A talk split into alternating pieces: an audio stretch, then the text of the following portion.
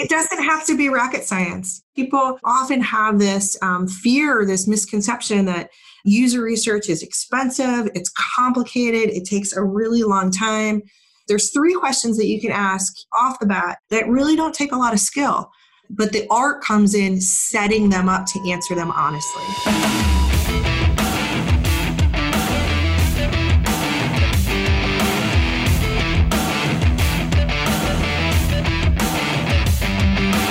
Welcome to episode 10, the final episode of season 7 of Live in the Feast. I'm Jason, aka Rez, helping you grow your business by having a conversation with someone who's been there, had success, and built a business designed around the life that they want to live. That's Live in the Feast. If this is your first time listening, hit that subscribe button so that you do get notified every time an episode drops. Live in the Feast is in your podcast app of choice. And as always, if it's not, let me know and I'll get it there. If you've already heard the show before, why not leave us a rating and review on iTunes or drop us a comment in Breaker or Castbox? Today's co host is Michelle Ronsen, founder of Curiosity Tank, a design and user research firm in San Francisco. She's been practicing and teaching design and user research for over 20 years. Michelle and I are in a mastermind together, and I couldn't justifiably have a season talking all things ideal client without having Michelle in here. Michelle partners with individuals and companies to improve and grow businesses at every stage of the product and service lifecycle. She works with companies like Slack, Zillow, and so many more. Her data driven and customer centric approach consistently moves organizations from insights into action with confidence. If there's one thing that you're going to hear from Michelle is that she's super passionate.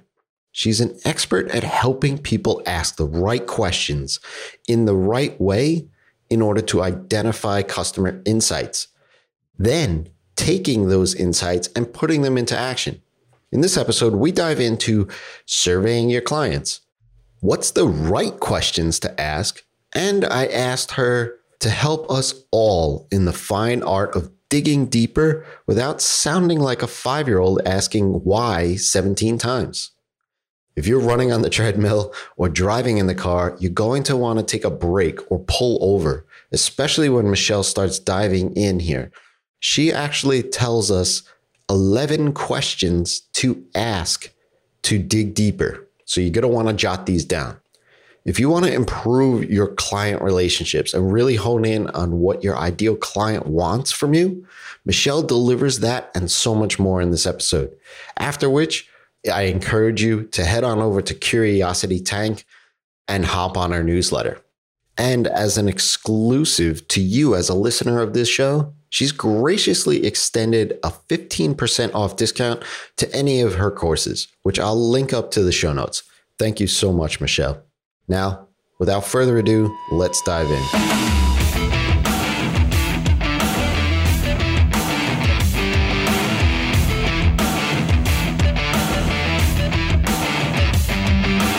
Hey, feasters, welcome to another episode of Live in the Feast. I am super excited to have Michelle on here. Welcome, Michelle. Hi, I'm super glad to be here. Thanks, Jason. Yeah, I mean, it, it's funny when I was thinking of the people in this season, right? Like the ideal client, right? This is your bread and butter, and we'll get into this obviously, but a lot of people struggle with that. Like they struggle with trying to figure out who their ideal customer is, where to find that customer, how to communicate to that customer, all of these things. And I know that, I mean, your resume speaks for itself, right? Your experience and everything speaks for itself. There's so many different pathways we could go on this one today. So uh, I'm really excited that you're here. But before we jump into it, who is your ideal client? Oh, that's a great question. Um, so I have two ideal clients. Actually, I have two parts. Two parts of my business. One part focuses on on corporate work and corporate clients, and um, one part of my business focuses more on solopreneurs and individuals, which would probably be more of uh, your audience. So the corporate clients, definitely the target is companies that are are very UX mature, and, and by that I mean they have a very high degree of user experience understanding. So they know how to collaborate with someone like me. They, they understand the benefits of user research and and what it is and how to go about it those kind of clients are Slack and Zillow and Gusto and Xero and companies like that, primarily in the high tech sector. Mm-hmm. Not so much because I'm super high tech, but because those are the types of companies that really tend to understand and, and embrace user research. So there's not a, a, long sales cycle. There's not, I don't have to convince anybody of anything or, or teach them how to do uh, what I do and also because I'm in San Francisco, which is you know arguably um, one of you know the biggest hotbeds you know of technology and innovation. Mm-hmm. So what you said there was really awesome, and I want to bring that out is, is that you said that you don't have these long sales cycles, and now you mentioned Slack, Zillow, like oh, these big brands obviously.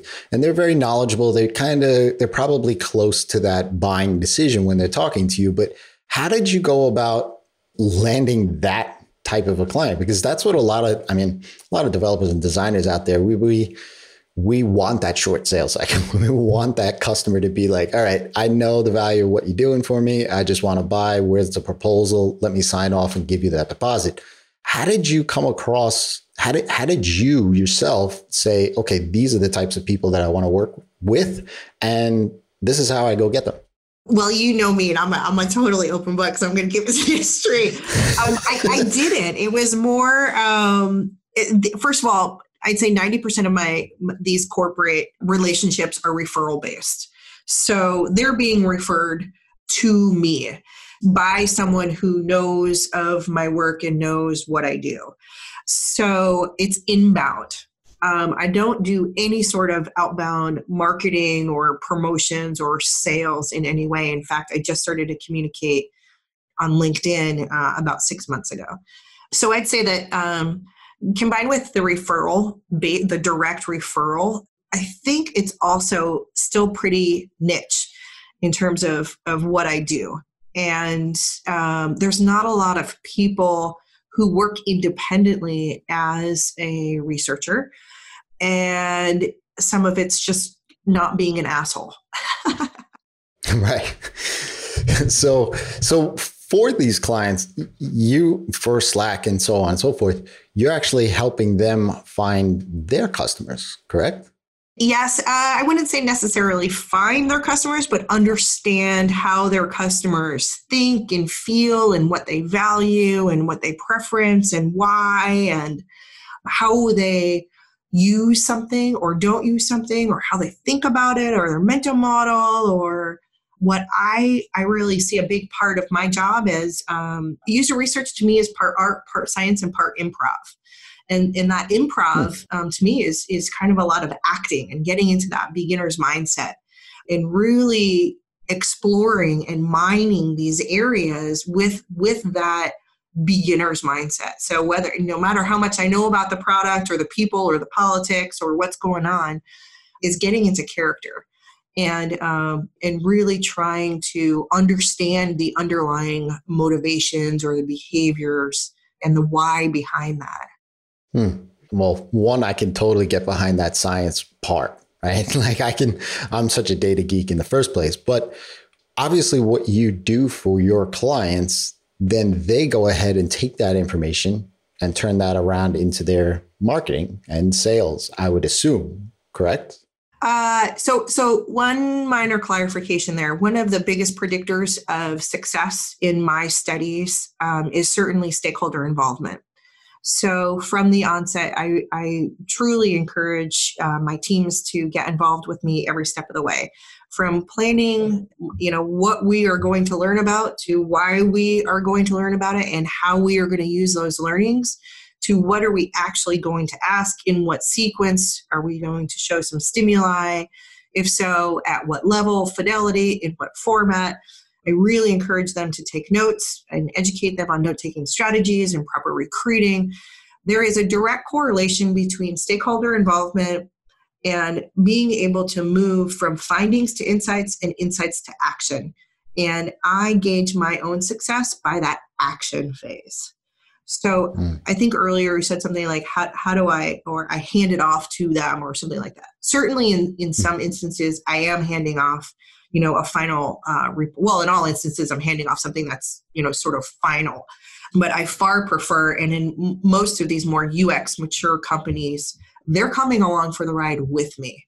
So I just, um, I just led a session this morning and I had four colleagues listen in live and they're passing me notes and they're asking for clarification and they're you know wanting to dig in here and there and that by far is is such a bet that collaboration is just is key is key yeah i'm a big i'm a big proponent of engaging with the stakeholder mm-hmm. through every single step because i mean one of the things that i learned early on in my own business is that if you're just dealing with gatekeepers, then there's a loss in translation that will always happen. And the success of the project is not going to be as good as it potentially could have been had the actual person who's signing the check hmm. is actually the person that's in lockstep with you throughout the entire process. So I think that's super important. And obviously, in the whole grand scheme of things, I mean, when you talk about user research and and even just surveys and questions to ask and the order of questions in which you ask, there's such a nuance there that gatekeepers really don't have all of that in their head, right? Like the stakeholders in of themselves, whether they're business owners or C-level people or you know VPs, they have a much broader sense of what their company is doing. So obviously bring them along for the ride, get them seated at the mm-hmm. table. I mean, if, I don't know about you, but I know that if I don't ask upfront saying who are the stakeholders in this project and then bring all of those people to the table, mm-hmm. So to speak, yeah. at the very first conversation, I won't even have that very first conversation. Right. like I'll I'll say, look, we'll postpone it until you can get everybody in a room and then we'll talk. Right. Yeah. I think one thing that has helped me become successful is learning how to do this without adding on a lot of time or a lot of burden to the client, but but really finding ways to, you know, be inclusive um, while being efficient and making it a learning experience. You know, so at the end of the day, I mean, I'd like to teach everybody how to fish for themselves sure i'm a user researcher i'm a design researcher um, that's kind of my title that's what i do that's what i love but i also believe that everyone is a researcher they might not identify that way but everyone's asking questions and and most people are interacting with the customer whether you're in sales or whether you're a writer or whether you're a developer or design whatever what have you we all need better research chops. You know the world's getting smaller. There's too much data. We're not even using the data. So so let's learn how to ask better questions in the right way at the right time and put that data to work. And that's going to help us become you know more efficient and make make those informed decisions with confidence. Yeah awesome. So before because i'm i'm going to ask you how do we ask better questions? But before we do that uh, what would you consider your defining moment in life so far? Uh, so that's a good question. Um, i don't know about so far but certainly recently I had this realization probably back in uh, April that there truly is a significant gap between people wanting to learn how to ask better questions, to learn the art and craft of user research, and that the learning pathways that are offered today, or, or the learning um, avenues, if you will, don't necessarily offer it in, in the way that A, people want to learn, or in their preferred learning style or format and that not only was I extremely well positioned to address at least a portion of this gap directly, but that's how Curiosity Tank was formed. That's how um, I decided to rebrand my company, and it really shed the light on um, wow, this this really is my opportunity to to give back.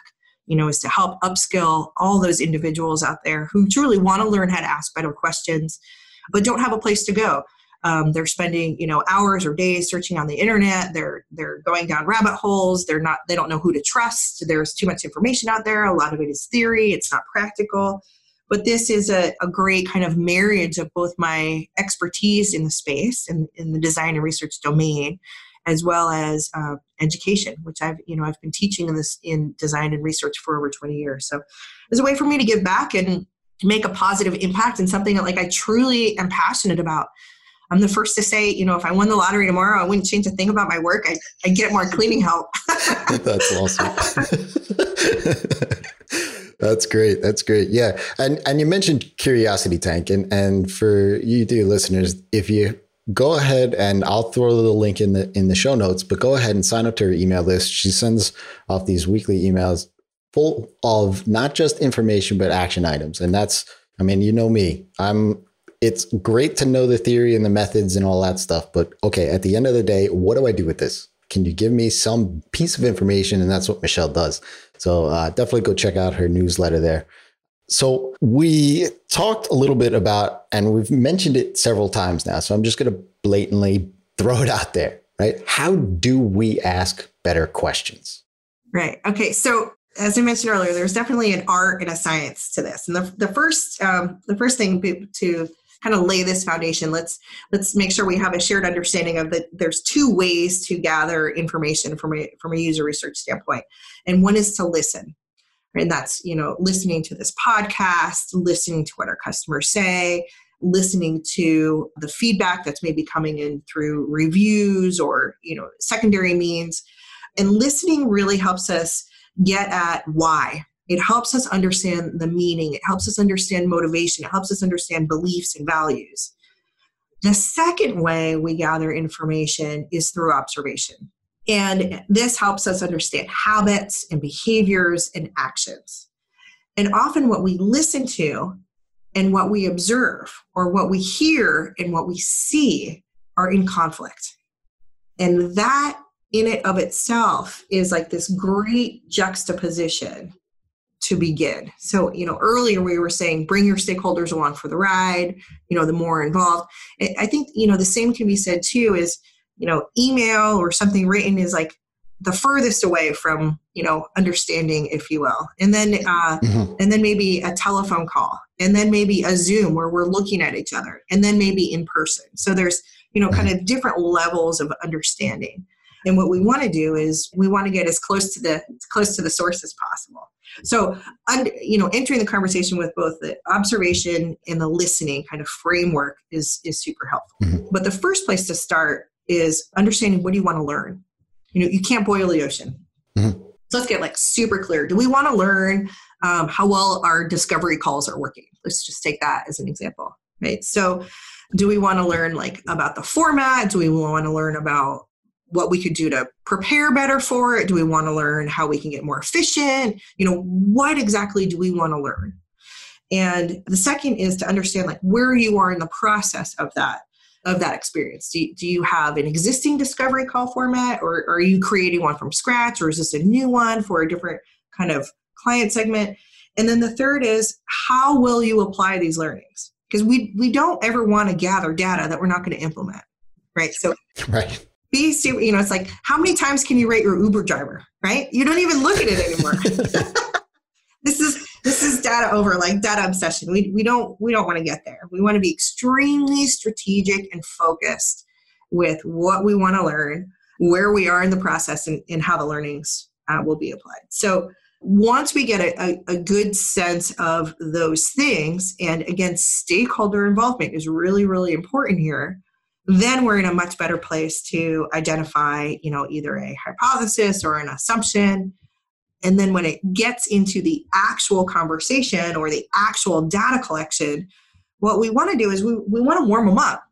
We want to, um, you know, introduce the topic, you know, maybe with some easy questions, some lowball questions, and then we kind of want to build rapport, and we want to we want to set the stage for the information that we're trying to collect. We want to go ahead and give that person like overt permission, express permission to be to be candid. We want to set them up for success. Mm-hmm. We want to let them know, you know, that there's no right or wrong answers to anything that we're going to, you know, be talking about, and uh, we're there to learn from them. They're the experts on ABC, and we want to kind of build up to the main area of, of what we're going to explore. And whether it's in a survey or whether it's in a live conversation or whether it's in a card sort or something unmoderated, you know, we approach it, we approach it the same way.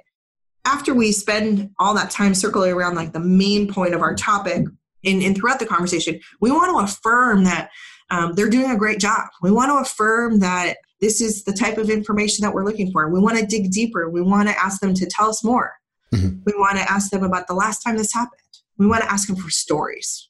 Mm. And then um, as we collect those stories and those verbatims and the natural language that they use, we want to affirm what we think we heard along the way for two reasons. Um, sometimes when they hear it back, they correct themselves. You know, that goes back to often the contradiction between what we say and what we do.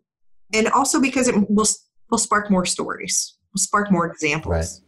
And we always want to leave the door open at the end. We want to thank them. We want to be gracious. We want to um, know if, you know, did we miss anything? Is there anything we should have thought to ask? Is there anything else that, you know, they think should be helpful for us to know? And can we reach out if we have further questions? Can we follow up with them? And that's really, you know, a great place to start. I have a, a whole toolkit about a uh, question bank, if you will, for how, you know, the structure and the cadence of an interview, and I'd be glad to uh, to share that as well.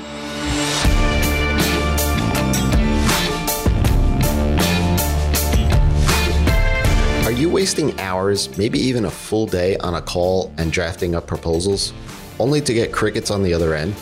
Over the years, hearing how developers and designers struggled with not being able to close as many deals as they would like after spending so much time on sales calls, discovery calls, and writing up proposals, I wanted to help.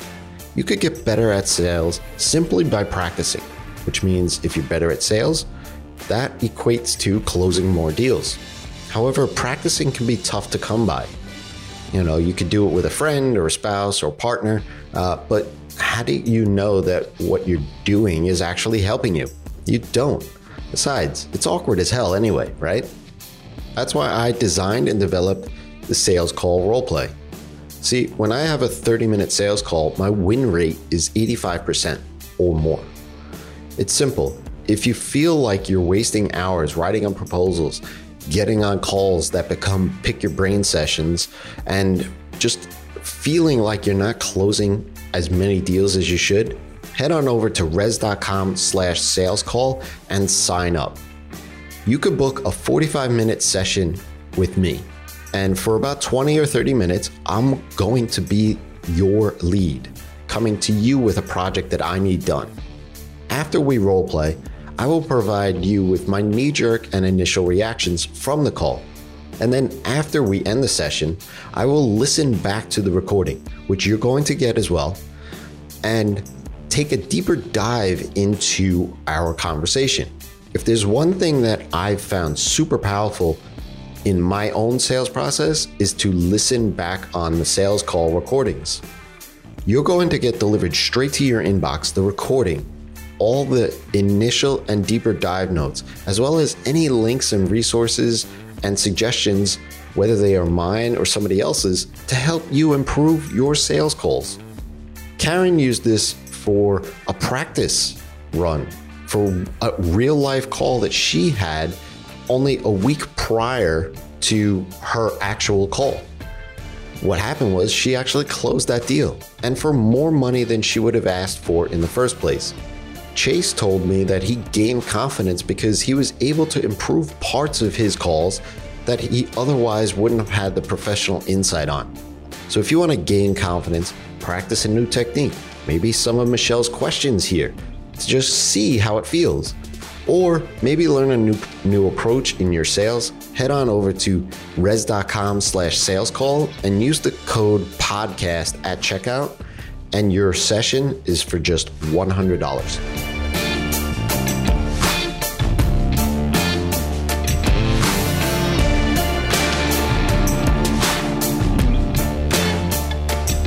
my mind is like going in a different million different directions right here but I think that's, and I just want to make sure we're understanding here. Now, you could use this for leads, but you're actually best to use these for your own existing clients and or customers, correct? or prospects or Right. um, absolutely i mean companies hire me to answer one of seven questions uh, generally uh, the first one is what should i build and they have an idea that they're well positioned to fill a gap or there's an opportunity in a space and they, they think that they are well positioned to fill that gap. And they might have an idea.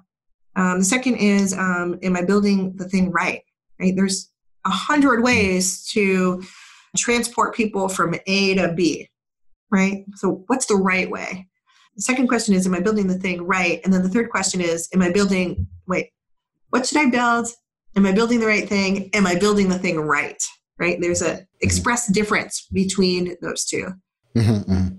next question would be like who are my customers like really earlier you mentioned something about demographics and demographics not being you know super helpful for avatars and i totally agree certainly in the user research space um, we don't really segment um, because it's not helpful to segment by demographics we want to segment by Right. use or behavior or um, Mhm. motivation or value which is far more directional um, when we're designing a product or service or, or looking to understand you know the perspectives um, in in the design space.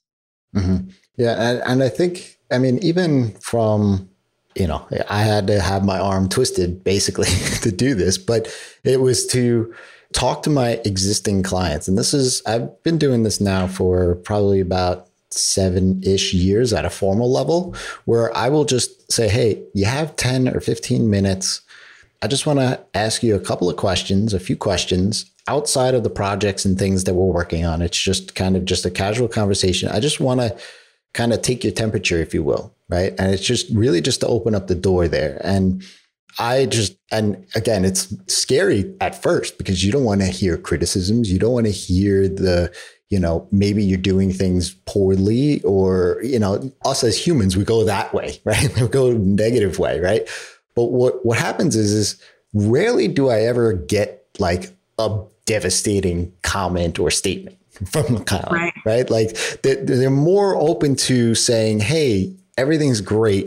It would be awesome if, right? And so when you hear that transition there, there's that opportunity there that says, maybe I can do that thing and then charge for it, right? And so for me, it was like, and again, I'm not doing it as formal as you're describing it here, Mhm. but I'm starting to as we've known each other for a little bit longer. I'm hearing how you talk and things like that. And like, okay, I could ask more specific questions. But just even in those early days, when I had these conversations, I was communicating, over communicating. That's kind of how I am.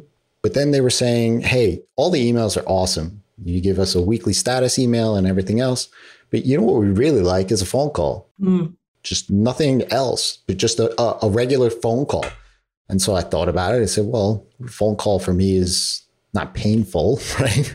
It disrupts a day maybe, but I could do that. If people are willing to pay me for it, I'll do it, right? And so I didn't even have to do anything from a skill set perspective, but even having that conversation allowed me to up level my services that they perceive as valuable. So I was mere, I merely just read off of the status email. Say, well, I did this, this, and this, and this is what I'm working on next week.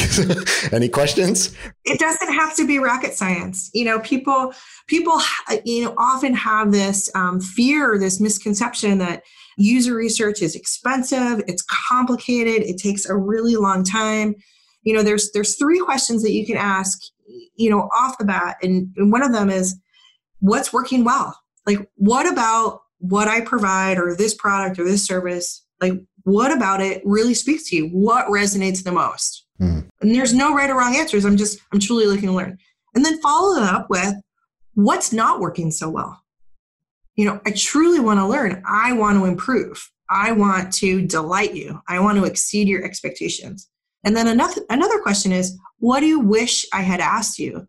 Or what do you think would be helpful for me to know that we haven't talked about? Hmm. You know and maybe it's something going on with the their investors maybe it's something going on with their family maybe it's something going on with their with their development whatever it is just building that connection will bring you closer Hmm. I like that. and those are just three magical questions that really don't take a lot of skill but the art comes in setting them up to answer them honestly Mhm. and then you've got to follow up right. right. Yeah. Yeah, exactly. And and that's what's that's what's funny is like uh, and I can't even remember where I read or heard that kind of twisted my arm to open the door of the conversation. And you know, they said there's and I was a psychology minor, right, in college. And so human behavior has always been interesting to me, like, you know, just in and of itself. And because I went to such I was a CS major, you know, and so like you had to take humanity courses, and I was like, ah, psychology seems pretty cool. I'd much rather do that than Shakespeare. So you know, whatever, right? And so had enough credits, right. ended up with a psychology a minor in psychology. But regardless, for me, I know that there's like a nuance human behavioral thing in conversation, in sales, even if you just want to get somebody to open up, right? Like you said, ask easy questions. Like every business owner for me, my preliminary question is how's business? Right? Because like every business owner wants, you know, they're going to talk about business. They get it. They, they love talking about their business and things like that.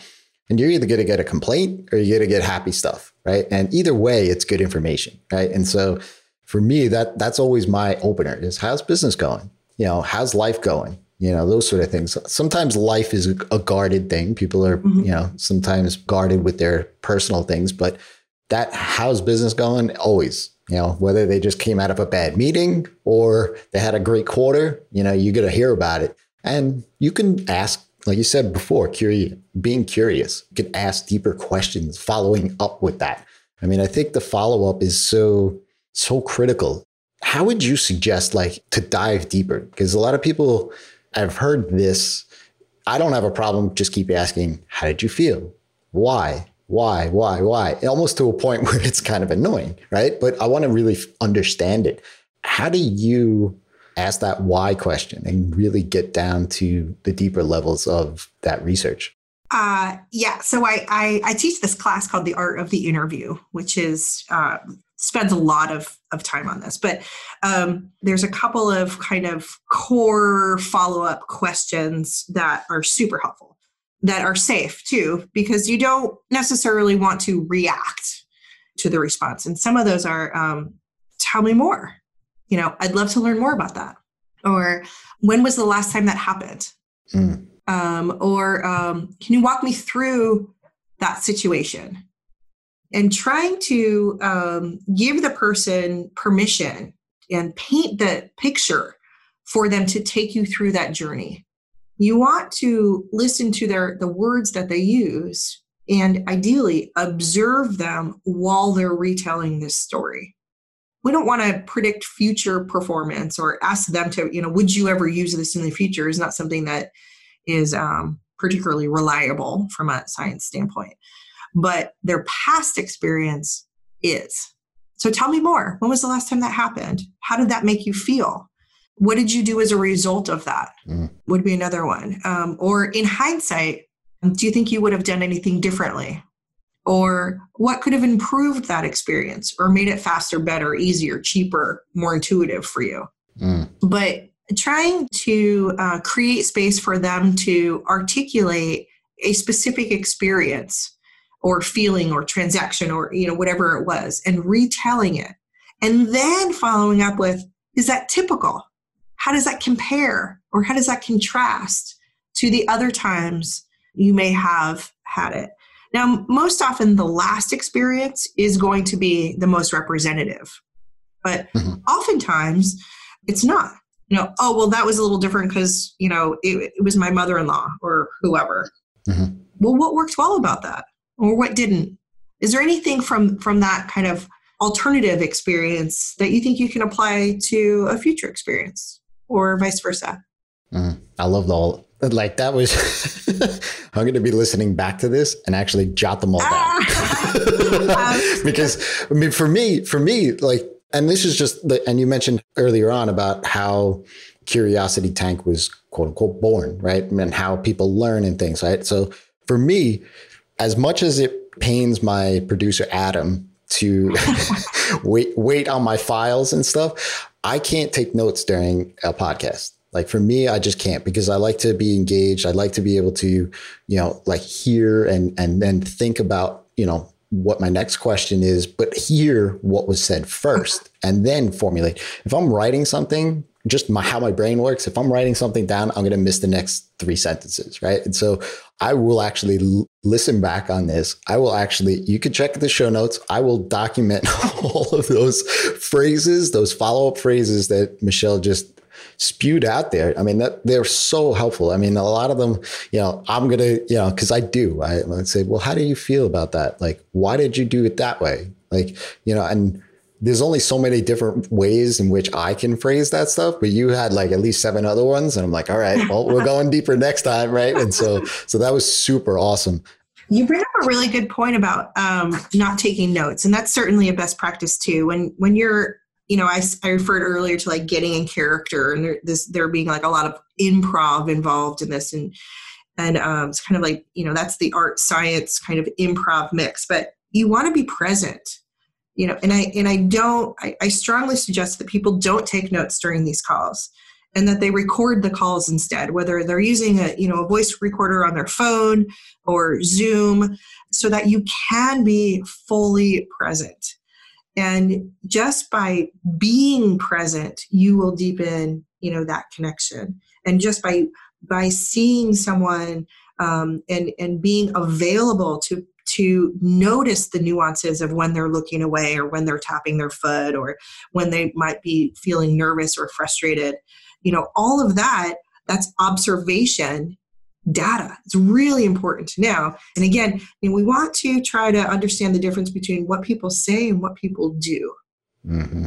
Yeah, absolutely. I mean, I'll, just as a concrete example, and I had a conversation with Justin Jackson, who he runs Transistor the friendly host of this podcast, but he he said like you know a lot of introverts have the best skill on the planet. They have a superpower that's unlike anybody else, and that's observation.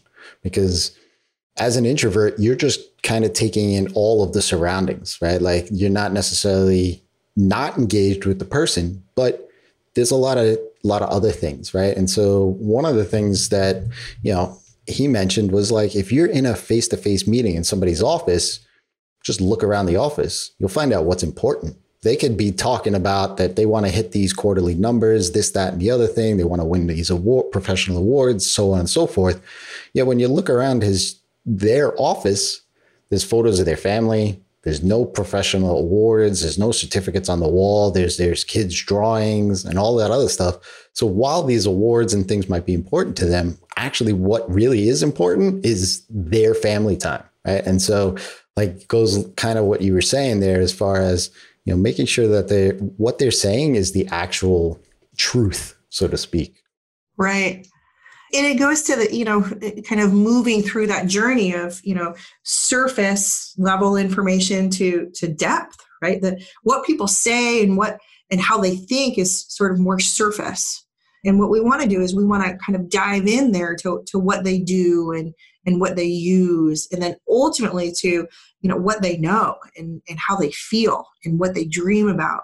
We move through that pyramid, if you will, and, and different different techniques or research techniques are certainly more appropriate for for each phase. But you know the ultimate in in sort of UX maturity, the ultimate signal, if you will, about about how experienced your you are your organization is is how often you do field studies or ethnographies as we call them and that's where we actually go into context. We go into you know meet those customers or prospects in their environment very much you know akin to to what you were just describing. If you're learning want to learn about you know how handicapped golfers you know use tee times differently or how they get in and out of a cart you want to go to a golf course right? You mm-hmm. you want to see it and learn it and smell it and feel it in context. And that's where that, you know, that that's the that's the deepest understanding where we're going to find it move from like explicit to observable to tacit to to latent knowledge. Mm. That's where the nuggets are. yeah. So is that I mean, you showed me right before we pressed record this one pager worksheet that kind of outlined all of these things. Is that is that what you're referencing? Yes, yes, it, it is, and I'm and I'm happy to to share it. But I also just kind of big caveat: you don't have to get there immediately. It doesn't even need to be a goal. Just by being open to learning and by expressing your genuine curiosity And by setting the stage up for, you know, just those three questions, you know, what's working really well? Like, what's not working so well? And, you know, what else do you think would be helpful for me to know? Like, if you just started mm. with those three questions and you did it consistently, I guarantee you'll you'll have a new level of understanding of your audience. Yeah, absolutely. I love that. And Michelle, I'll link up your newsletter, your link for that worksheet, that one pager, if you will, in the show notes for sure. Everybody go check out curiositytank.com. Get on that newsletter. It's great. And you get those freebies as an exclusive listener to this podcast. So, Michelle, before I let you go, what's up next? Uh, my classes. Um, classes for those individuals, classes targeted towards your audience, actually. Uh, the individuals who want to learn how to ask better questions, want to get some practice, want to take a deep dive. They're one day classes. You get in, you get out, and they're extremely hands on. So I have a class, for example, how to write a discussion guide. And you will leave with a discussion guide. And for your listeners, uh, there will be a promo code. They can use FEAST15 for 15% off any class that they want to take. Awesome. Thank you very much. And these are these are online classes or in person? Uh, online classes, super small groups, uh, seven to 10 people max to ensure that you get my eyeballs, you get my direct feedback. No one slips through the cracks. You get guidance and mentorship along the way. And you, you leave with that, whatever topic we're, we're discussing, whether it's a, how to write a survey or uh, how to create a discussion guide whatever that focus is, you you leave with it. Awesome. Another one will be focused on um, analysis and synthesis. What do you do with all this data? right. Yeah, and everyone, and Michelle coached me through how to build the survey. Um, if you've received my survey, you know, last year, and I will be sending out another one based off of what Michelle has helped me do. This is what those classes are. They help you. She's super knowledgeable. She ripped mine apart and for better or worse, which was good. But yeah, I mean, just to really understand and like like she said really right at the top is the focus. That was the very first thing that she asked me was what do you want to learn? And so I think that that's super important to get in your head in your mindset first before even just doing research because admittedly and I said this to Michelle was that I sent out last year's survey almost at a whim. I was like, oh, it's the end of the year. It's good time for a survey. Let me just throw this out and get some feedback because I'm planning content. But that wasn't as focused as it could possibly been. So Michelle knows what she's talking about. And definitely thank you for that promo code. I will put that, it's Feast15. I'll also put that in the, the show notes as well. Michelle, thank you very much for spending some time with us today and sharing your your experience. Thank you. Thank you for having me. Stay curious. Awesome. And for everyone listening, until next time, it's your time to live in the feast.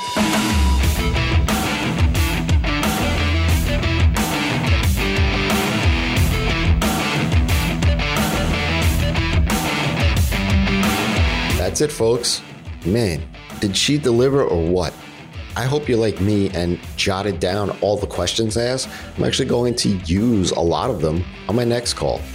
So I hope this was helpful. And this is a wrap of season seven of The Ideal Client. Now, I know that there was a lot in this season. It was a lot for me, and I've niched down several times on ideal clients. So I would love to hear your one takeaway from the whole entire season. Feel free to tweet me at Rez and let's have a conversation about it. We'll be back shortly with season eight. We're going to be talking about building your business. I'm going to bring on folks talking about how they went from services to products, how they went from certain marketing strategies that was working to not working, and then build off of that.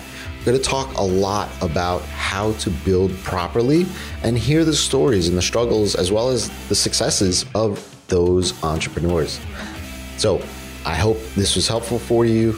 Until next time, it's your time to live in the feast.